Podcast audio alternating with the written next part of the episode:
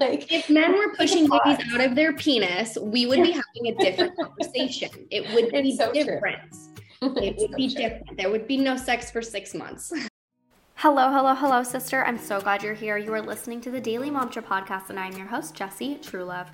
As a double C section mom who found her message through her own mess of postpartum, it is my mission to help mamas like you restore function in your body and trust in your gut. I'm a huge believer that mama knows best, and my hope is that through these meaningful conversations, you find tools that resonate and help you mother the way that feels truth to you. Today's episode really hits home for me as we are really spilling the tea on birth trauma with Teela Tomassetti of the Tea on Birth Trauma on social media. Teela Tomassetti is a registered provisional psychologist and doctoral candidate in Alberta, Canada, who specializes in the area of birth trauma.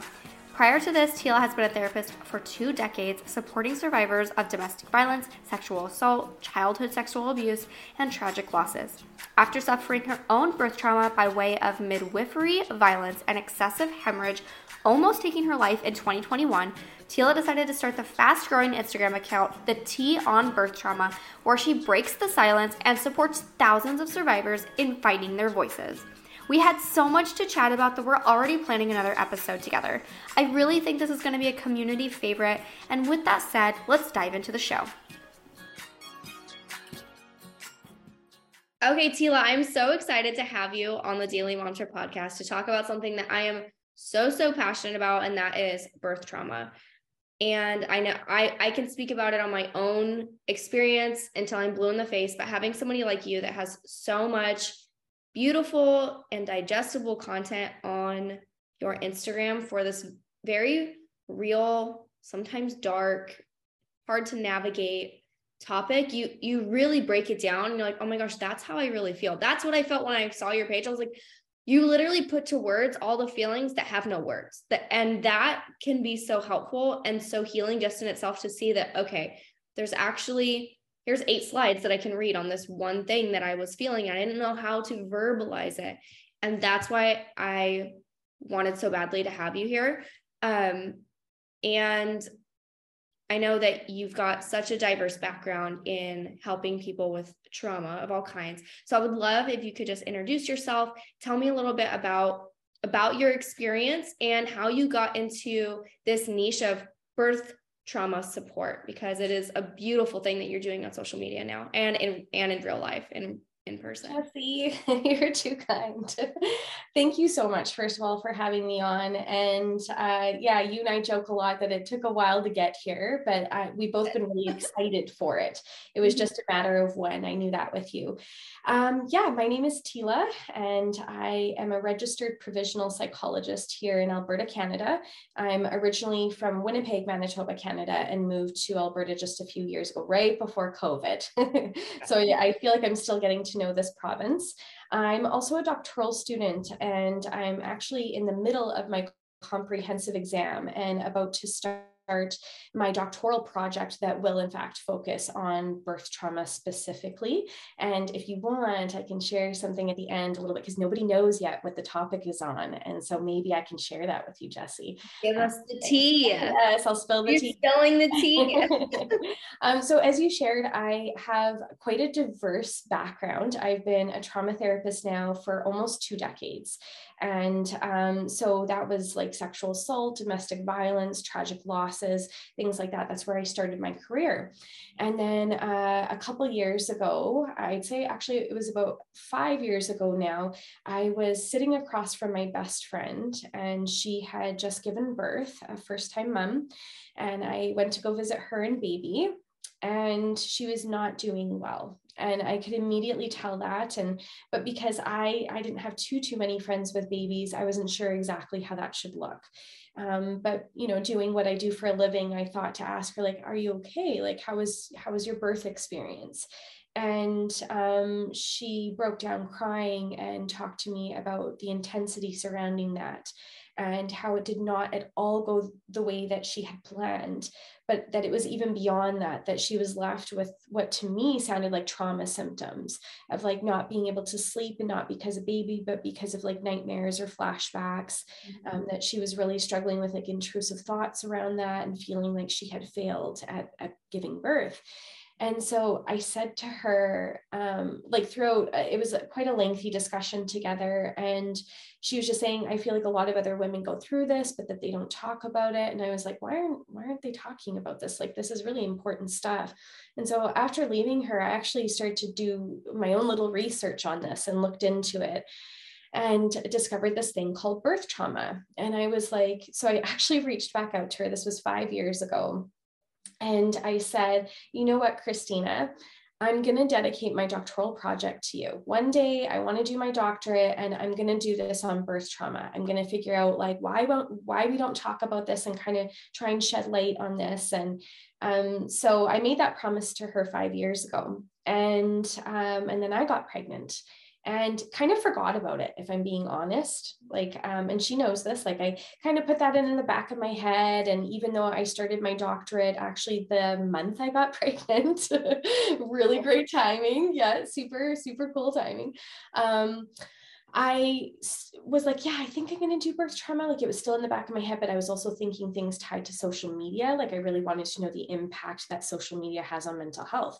And so those two ideas were kind of floating in the back of my head, but birth trauma had not been something that I constantly thought about. Um, after, uh, you know, I would check in on her and pieces like that, but it wasn't something that I focused on. So um, fast forward to my own birth, and I won't go into too too many details around that because actually for part of it I can't. Um, there's currently an investigation going on with the midwifery violence that took place against me during my birth, and I'm hoping that I'm at the end of that investigation. And um, I'm supposed to be hearing actually, yeah, it's been a 19 month long process. I just got the chills. Yeah. Oh my yeah. gosh.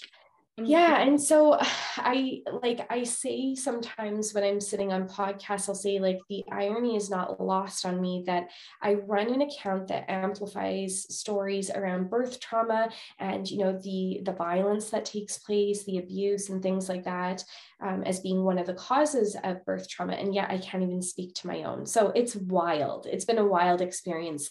Uh, 100% not a coincidence in my non professional opinion. Mm. That is, I think that we find our purpose and we find our message through our mess. Mm. And that's a mess. And you are you are you are giving a powerful message on your page and you're going to be able to speak about it one day and it's going to impact so many people. You're already doing so much for moms, but you are you have you you have the experience and now it's it's so much a deeper i would assume a much deeper fuel and and passion mm-hmm. for for what you're doing here because you've experienced yourself. And i feel like that makes you even more trustworthy and relatable. And moms can they know that you know where they're coming from you know and that helps too especially with something like as vulnerable and deep as birth trauma. And it can just kind of spill into all areas of your life. Like having somebody like you that has experienced that it just makes it more of like a safe place and i'm sure you were very safe before that and i'm sorry that happened to you but i mean it is ironic but i also think that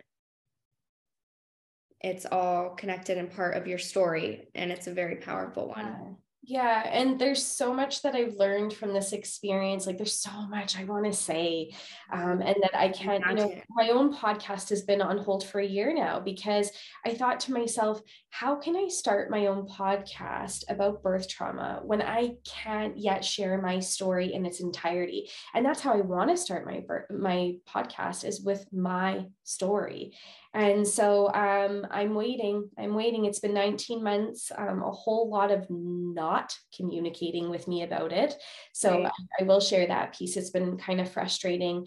And to me, I've also encountered what's called second, what I call secondary silencing, which is that I've been told I'm not allowed to talk about it. So not yeah. only is done to me, but then you're told by certain systems, like you're not allowed to speak to this.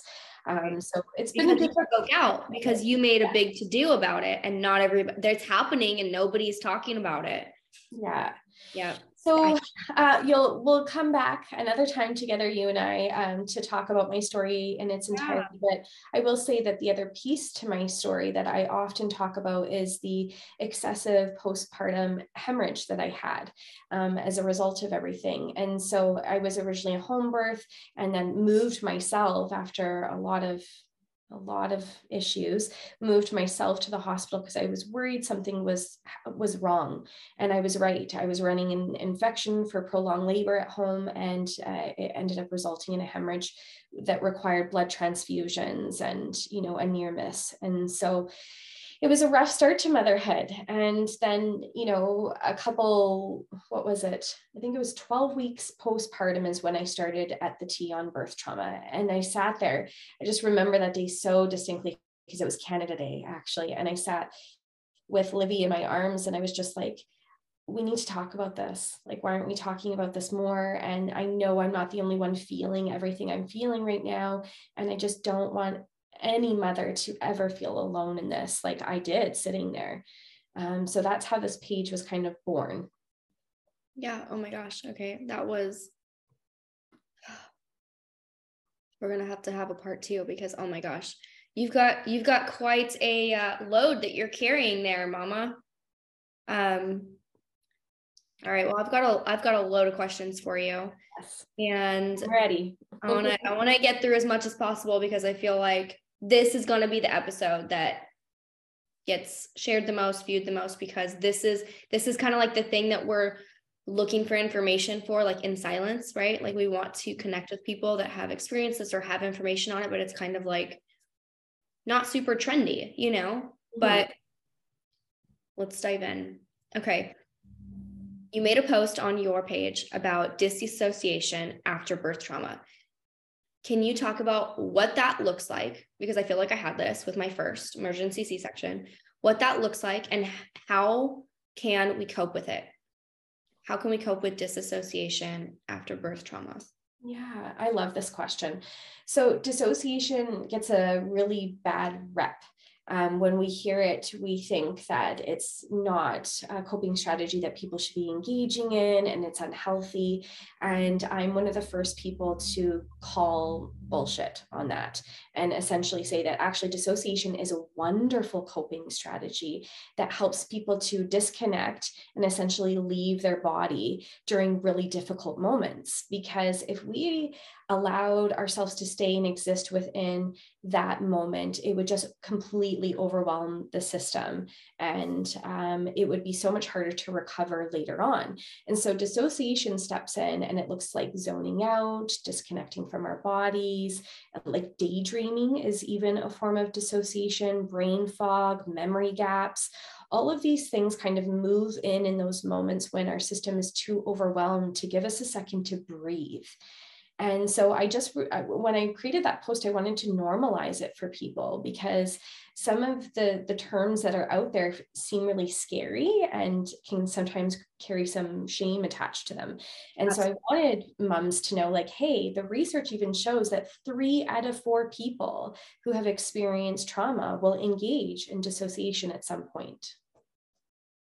And I think that also it's like your body is working and mm-hmm. it's working for you and it's supporting you and it's doing what it feels like is best for you and there's nothing wrong with you. No. Yeah. No, because that message comes up so much in the birth trauma world of like my body failed me. Uh, that message of like your be- your your body was made for this you know that, and i really struggle with that because i think it sets a lot of people up to fail. Um, there's a lot of circumstances that are completely out of our control and our body like we were just speaking to is doing the absolute best that it can. And so um, and dissociation is one of those moments where it's it's just stepping in to help us survive.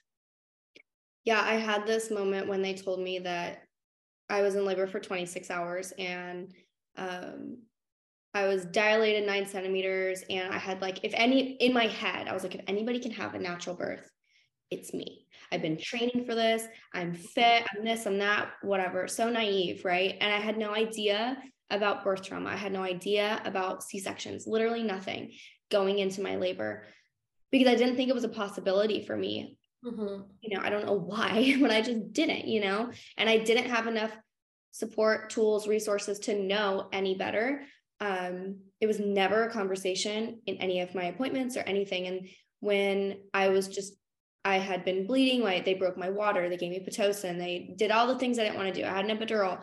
Um, and they were the, the OB came in who wasn't my midwife and he was like checked me again i got a uterine infection from how many times they checked me um, for dilation and my first daughter's head was just stuck i just wasn't she wasn't failure to progress is what i was labeled. And then he told me he's like oh yeah you'll never have vaginal birth like in the future. You'll never do vaginal delivery c-sections from here on out. And I, from i was like he goes let's prep the room for the for the emergency c-section. And i was just like hello i'm here. Like do i get to like talk mm-hmm. like it, and i just like i left my body and my husband was just like we just got to do what we got to do. You're going to be fine. And meanwhile he's freaking out but he doesn't let me see that you know? And mm-hmm. i'm literally like he, I was just like, I'm so scared. And I'm just laying there and I was just like, this, and I left my body. They wheeled me out and I felt so, it was so odd. I had no idea what it was called that I was feeling. I'm laying in the OR, it's super bright, got the blanket pulled up to my chest. There's 15 people in the room, students, you know, and it's just like, this is so traumatizing. And that's, I just, and I didn't know how traumatized I was until I had River. She healed me in so many ways. My planned C section was so different, but I had so much postpartum anxiety and I had no idea um, until I had another postpartum experience. And um, yeah, I mean, the birth trauma thing is so deep and it just, it hits so many different parts of your life and you just don't even, you don't even realize it until you have a page like yours where like, oh yeah, I, that resonates with me that resonates with me that resonates with me and people just don't get it they just don't when mm-hmm. you talk about it and it's almost like even moms that are older they forget what it's like to be a new mom and like have these things happen or it or they block it out themselves you know like mm-hmm. i don't know but yeah no and I, you're speaking to something that i think about so often which is that i wish that this conversation could be normalized to the point where it really does exist during pregnancy. And not to scare people right? Because that's yeah. like the the fear is you know you're running this risk of like fear mongering or scaring. No i think that knowledge you know to for lack of a better phrase like knowledge is power. And that i you know i think there isn't a woman i haven't met who has survived this that says you know, I wish I had known this before. Yeah, I wish I could have known that this was a possibility. And I feel like that's like, you see, like, even I have friends, I have so many friends that just had babies, and like, you ask them how it's going, and it's going so great. I'm like, there's got to be something, you know, you can tell me. I'm we, it's all just cloaked in silence, motherhood. Right. Really and that's how it's been. Like, that's how I feel like it's been like, oh, it's amazing oh, the baby's doing great. And then that's it. Like for me, I'm like, I must be the oddball because it was not all great. Yes, I loved being my new baby. I loved, mm-hmm. I was so grateful, I blah, blah, blah, blah. But it's like, and, but all yeah. these other things that nobody wanted to know. And people, I feel like, are uncomfortable with your trauma. And so they don't want to hear it. They don't know how to respond. Um, and I feel like that's a big part of it. Well, and I think in motherhood, we're strongly encouraged just to make it all like sunshine and rainbows and unicorns. And that if we don't, if we present the other side to this, then, oh, we must not love our baby, right? We must not be grateful for our, our being a mom and our experience. And it's like, no, we can hold both of these feelings. Yes. That dichotomy can exist of like, I love my baby with everything inside of me, and I hated my birth experience. And so you have to two feelings at the same time. Multiple yes. feelings in the same moment like definition of motherhood. Like that's just there's no way around it. You can you're just there's so many feelings in the same experience in the same moment. Yeah they're all allowed to exist and have a voice. So if somebody is experiencing disassociation do how do we cope with it? Or what do what is should we do anything about it? What would be know, I think in the moment, like say in the trauma moment, that I would just let someone experience that. Like I wouldn't try and push them out of that state. They're trying to create a sense of safety within their body. And so I would, I would never step in in that moment unless it was putting them in further danger. Um, but down the road, when we get home as moms and we are encountering this, uh, it can really interrupt our lives. And so, there, that's when we want to have certain coping strategies and tools like uh, grounding techniques like the five, four, three, two, one, right? So looking around your space and naming five things, five physical things, you know, four things that you uh, can touch. And then there's taste and smell. And so those things really help to uh, create a sense of being in the present moment because dissociation takes us out of that and it either puts us into the past or into the future or just into like limbo land for some of us.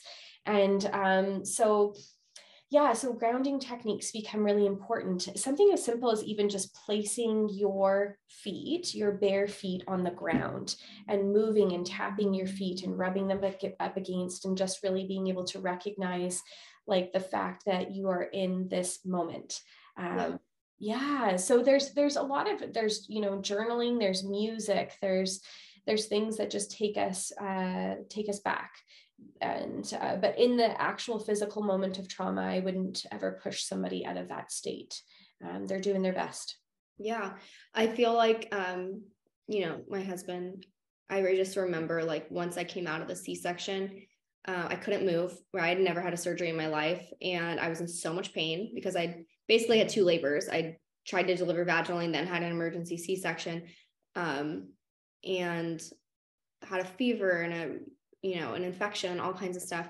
And um, my husband, I was just like not there. I was so out of it. I had completely checked out. I did feel like my body failed me, couldn't nurse my baby. I didn't get the golden hour. It was like all these things that were just like a list in my head that my husband didn't know existed, basically, mm-hmm. um, of things I didn't get to do. And he was like, Jesse, you need to snap out of it. Where are you? Like, it's okay. Like, you're here. Every the baby is here.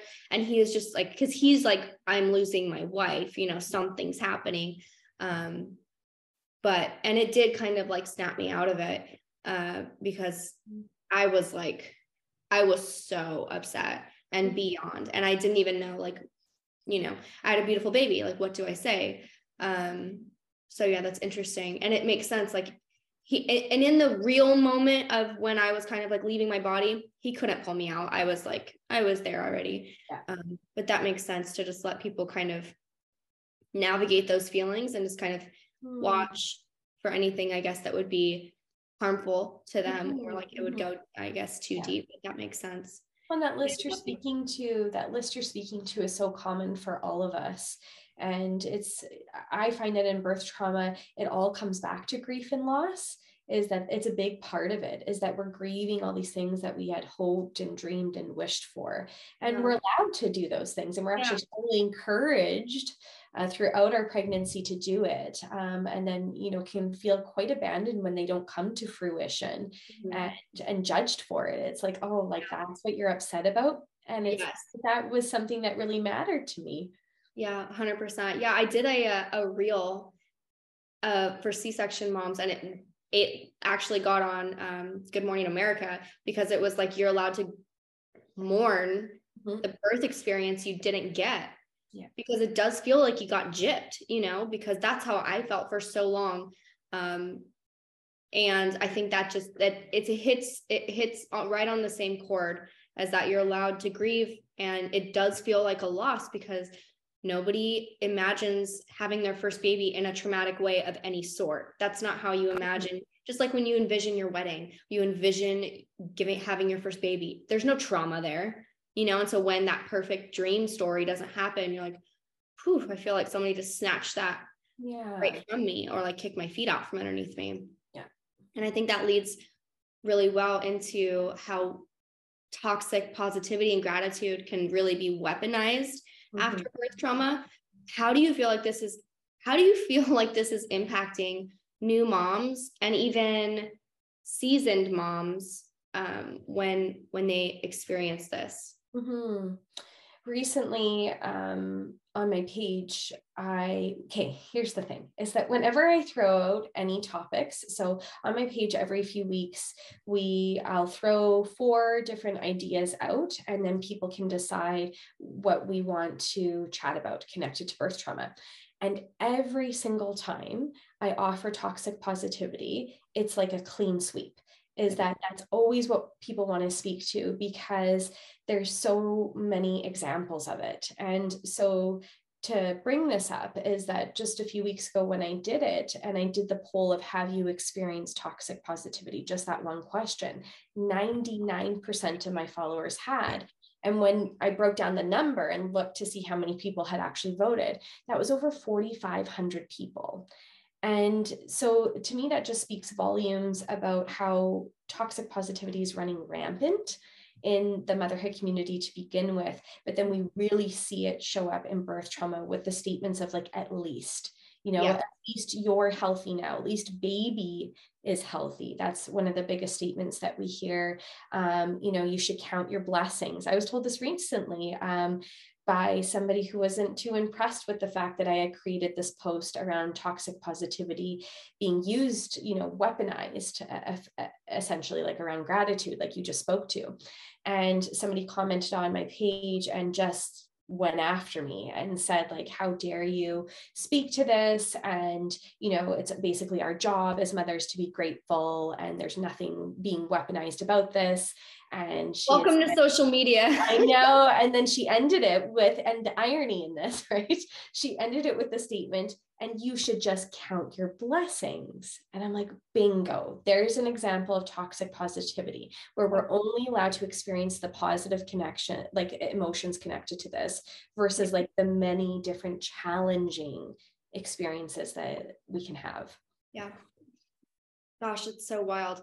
And it does it makes it it that toxic positivity and i feel like it's coming from a place of people don't know how to handle your trauma or anything that's uncomfortable for them and it's really more about them. It's like that's not a safe friend to like hold space for all of your experiences.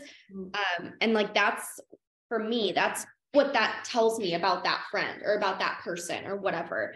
Um like and i've had this with friends and family trying to explain and then you just feel like a broken record and then you're like maybe it's not birth trauma. Maybe maybe i'm the problem you know because you're like why aren't they getting it you know and it can be so frustrating um but yeah it's just wild and i and i do think that a lot of people are trying to be helpful and to mm-hmm. make lemonade out of lemons but it's like you can have lemonade and you can have lemons at the same time mm-hmm. like that mom is grateful for her baby she's been waiting 9 months and likely much longer than that to meet this baby.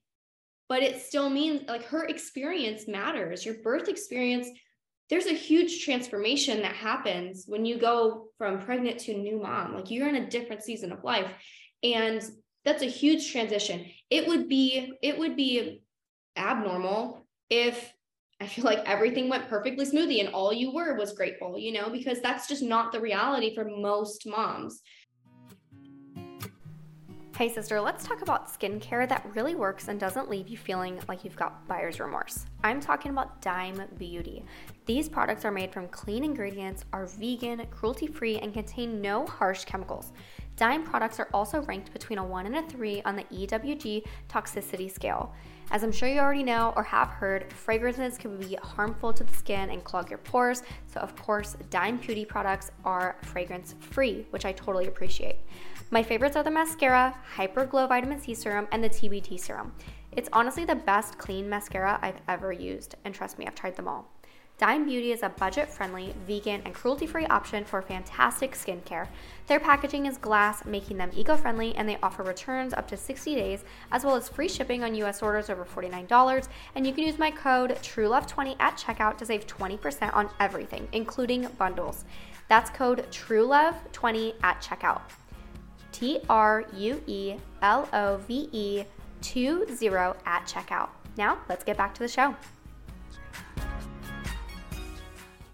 If we want to steer clear of toxic positivity, I feel like we're allowed to be happy and be, you know, all these things.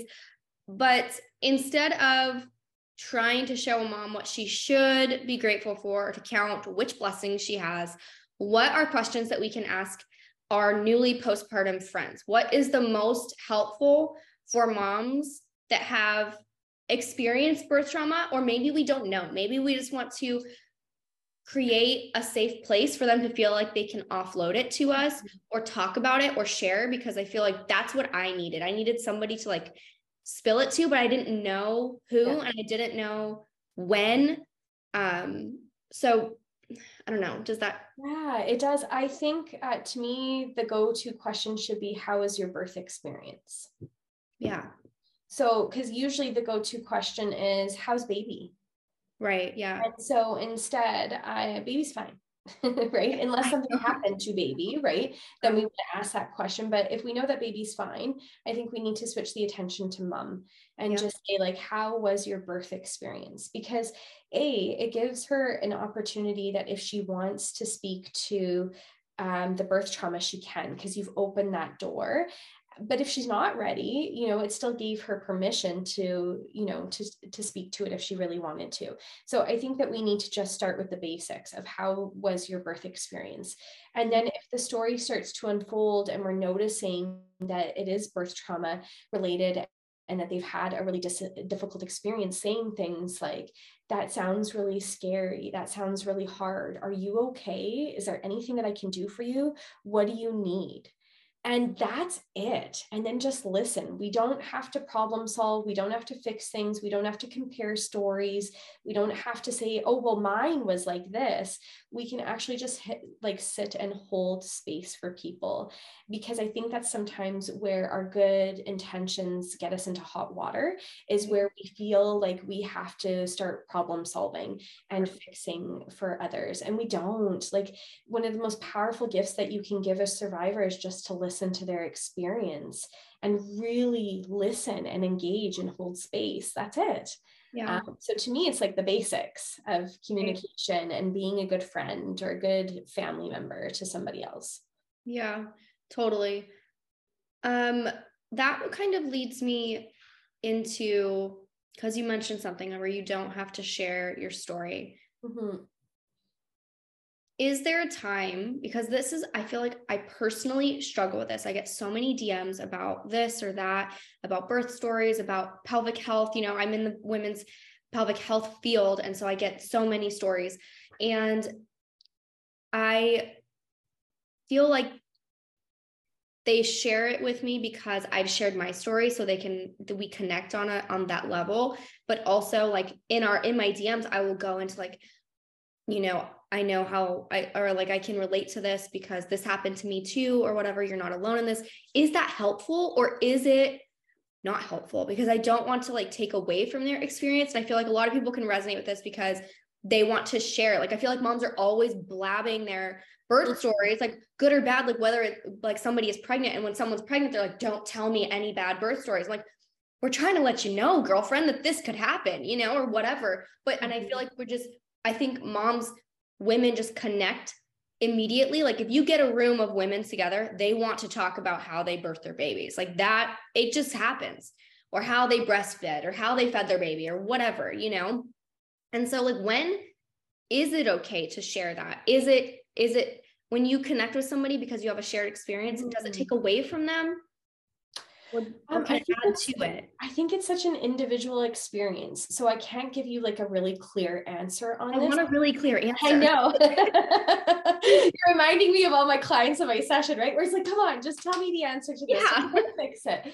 And it's like, I think we really, if we're really present with the other person in the space, we'll be able to gauge that. So, like, if you, you know, listen to their story first, especially if this is birth trauma related, try not to interject or interrupt or say, like, oh, like, uh, this is how I connect to you. Wait, wait, then say it.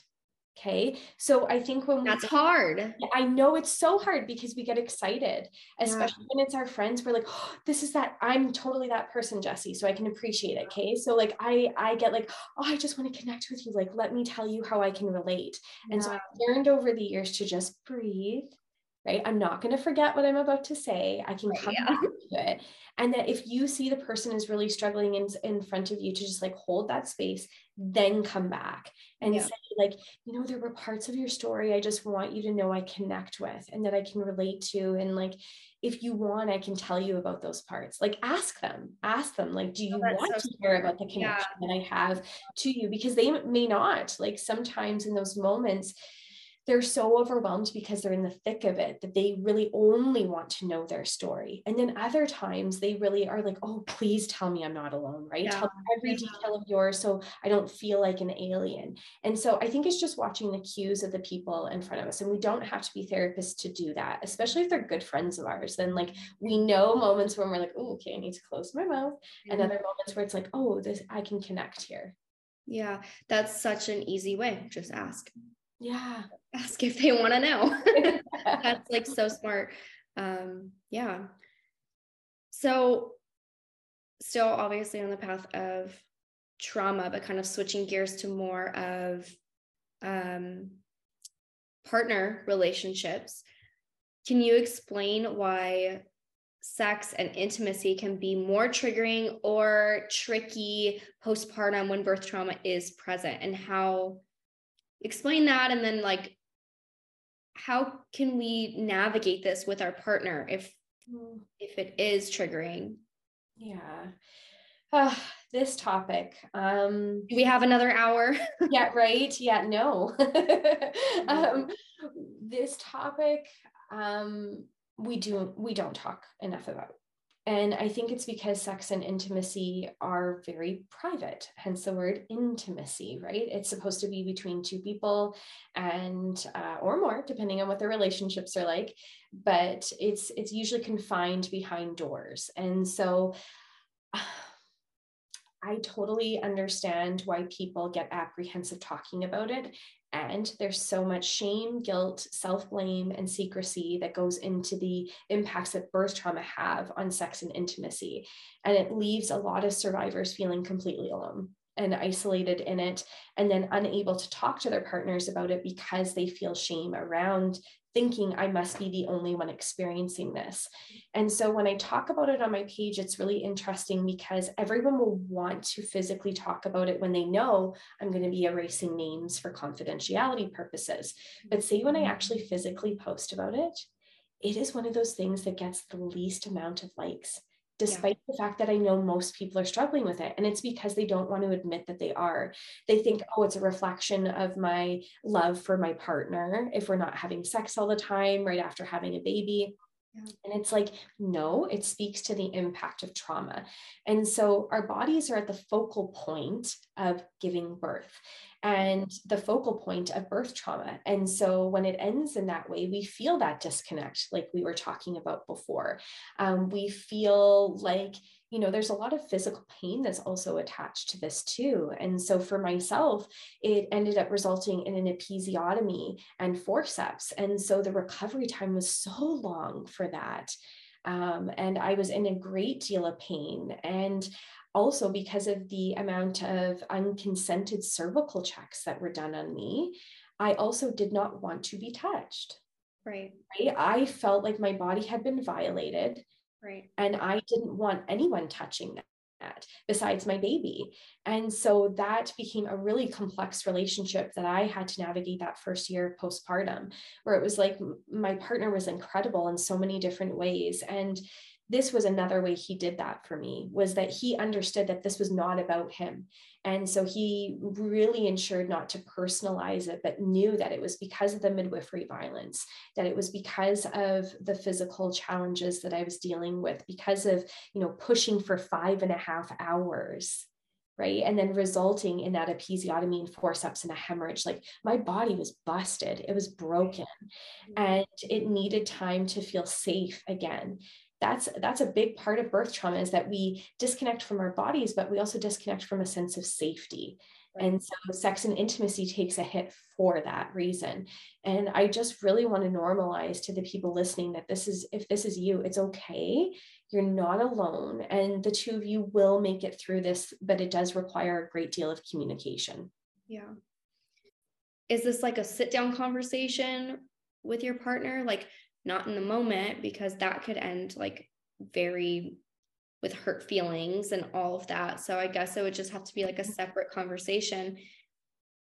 And for me, because I don't know, I just feel like I couldn't have that conversation. And I feel like moms have more than just like the birth trauma too. Like if you're breastfeeding, your mm-hmm. vaginal tissues are thinner, drier. And I like I felt like I was broken, you know? And I was like, why don't I, why don't I want to have sex? And it's it's so interwoven. There's so many things that, and I feel like that's the information that that you should be getting in those videos that you have to watch before you leave the hospital, you know? It's like so many things are going to change and it's for a reason and there's mm-hmm. nothing wrong with you. Mm-hmm. Um, well, we need to stop giving the message around. I really struggle with the six week checkup. Uh, oh, for you don't have time to dive into that, but one of the reasons is that because of this idea of like, oh, six weeks and you're clear to have sex. Can we just stop? With that message because it's such an individual experience and it puts all of these unfair expectations pressure on women yeah, yeah it's all about the husband yeah, like that like if men were pushing babies out of their penis we would be having a different conversation it would be so different true it would be different. There would be no sex for six months. Yeah, it would be or longer. Yeah. yeah. And so there would be a lot more checkups going on. yeah. So I think that if we normalize that and took away that idea of like, oh, you're good to go after six weeks, like that that's a magical number, and instead just evaporated that and made it a case by case, really unique situation, um, that people might even have sex sooner because they feel less pressure and expectation around it. And so going back to like kind of your question with what do they do for one another is that, yeah, it is a sit down conversation. And I always say to the couples that I work with, or when I'm teaching people how to have difficult conversations, is that I say, like, do not have it in the moment because no one will listen. Your defenses get up and um, you kind of shut down.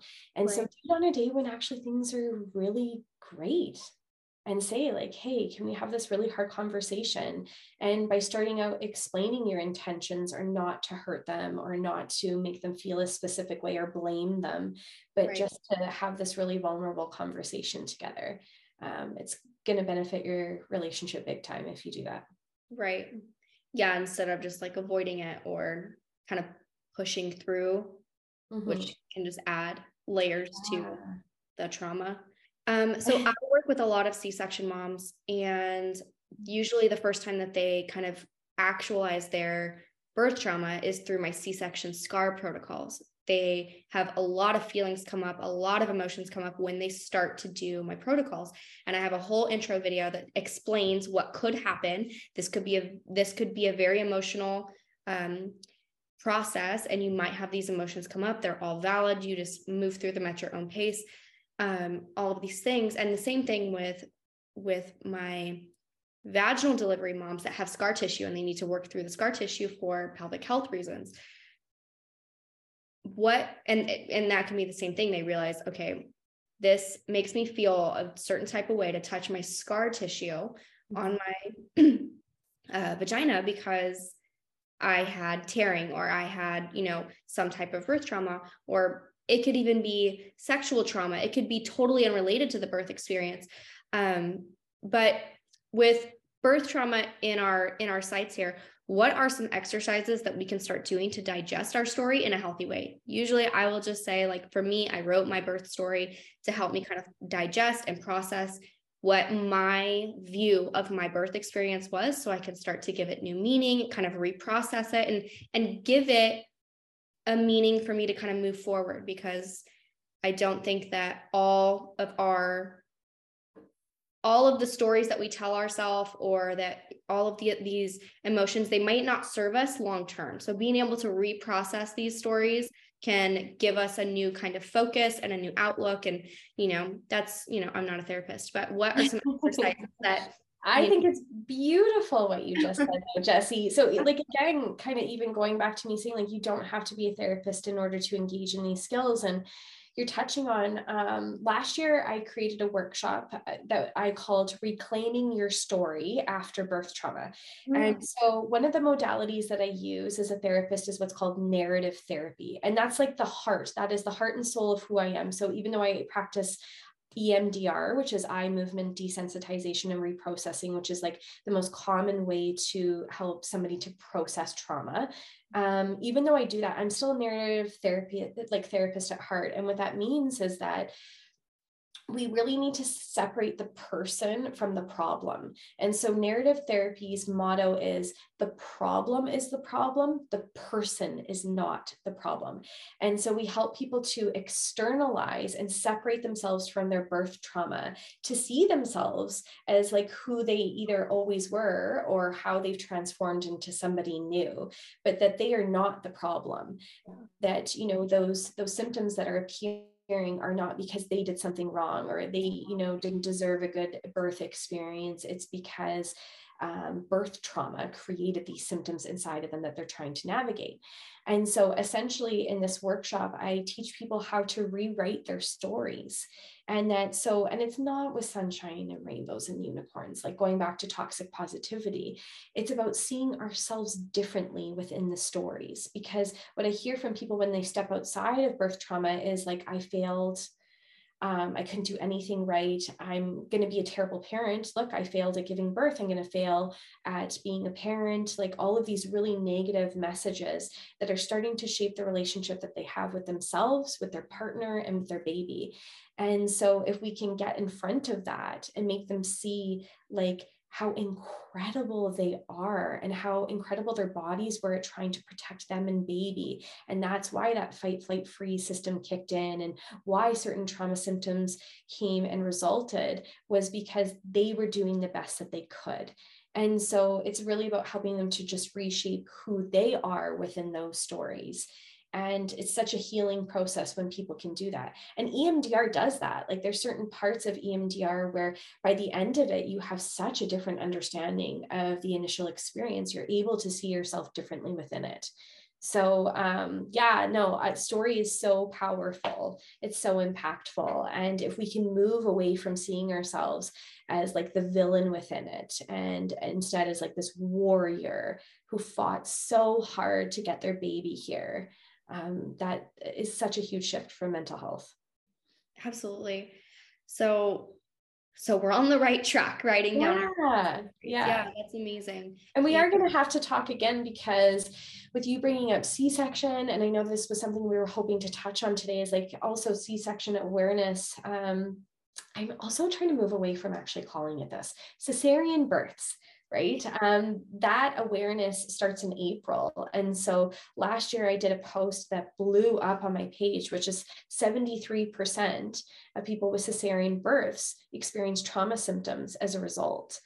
And that whole community felt so seen yeah. because the messages around cesareans are like, oh, that was the easy way out. I literally got shamed so hard.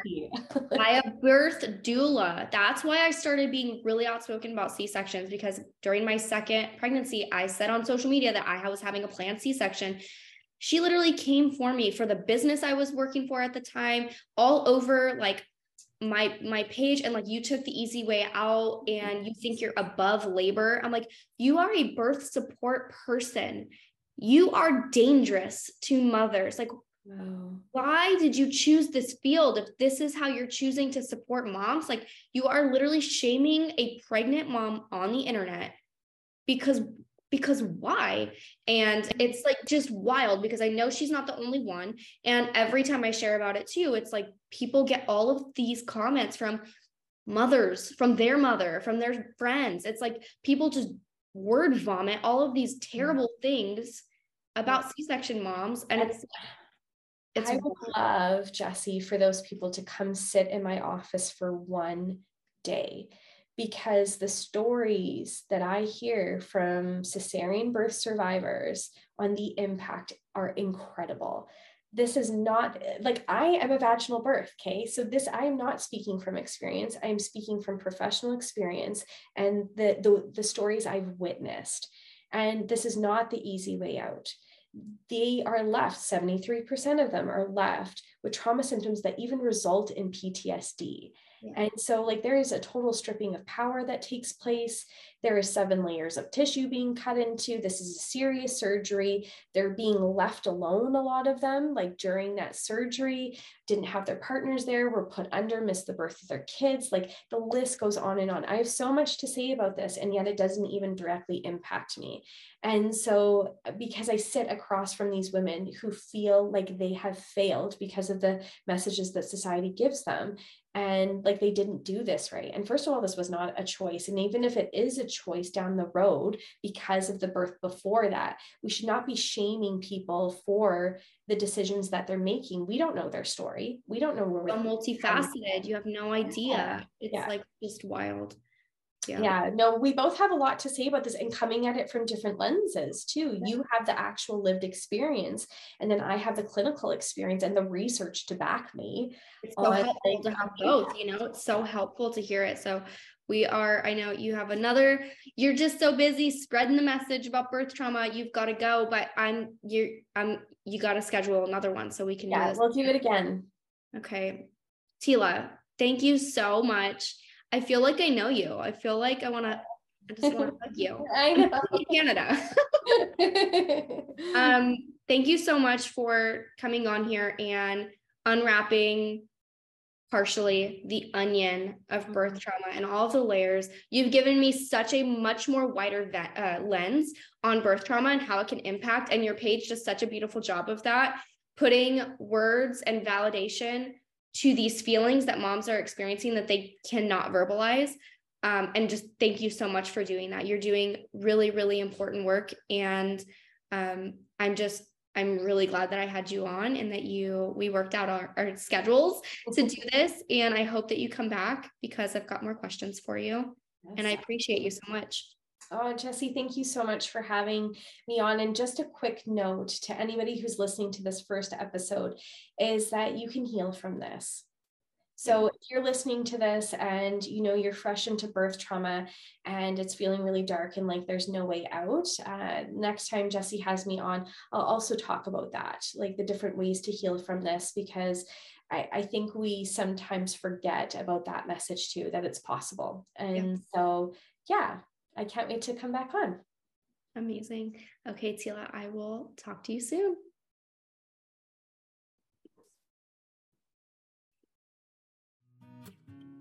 Hey guys, I hope you enjoyed this episode of the Daily Mom Trip podcast. If you did, be sure to subscribe. Also, before you go, I would love you forever if you could rate and review this podcast, share with a mom friend or on social media, and be sure to tag me at Move with True Love and at Daily Mom Trip Pod on Instagram. Again, thank you so much for listening, and I will see you soon.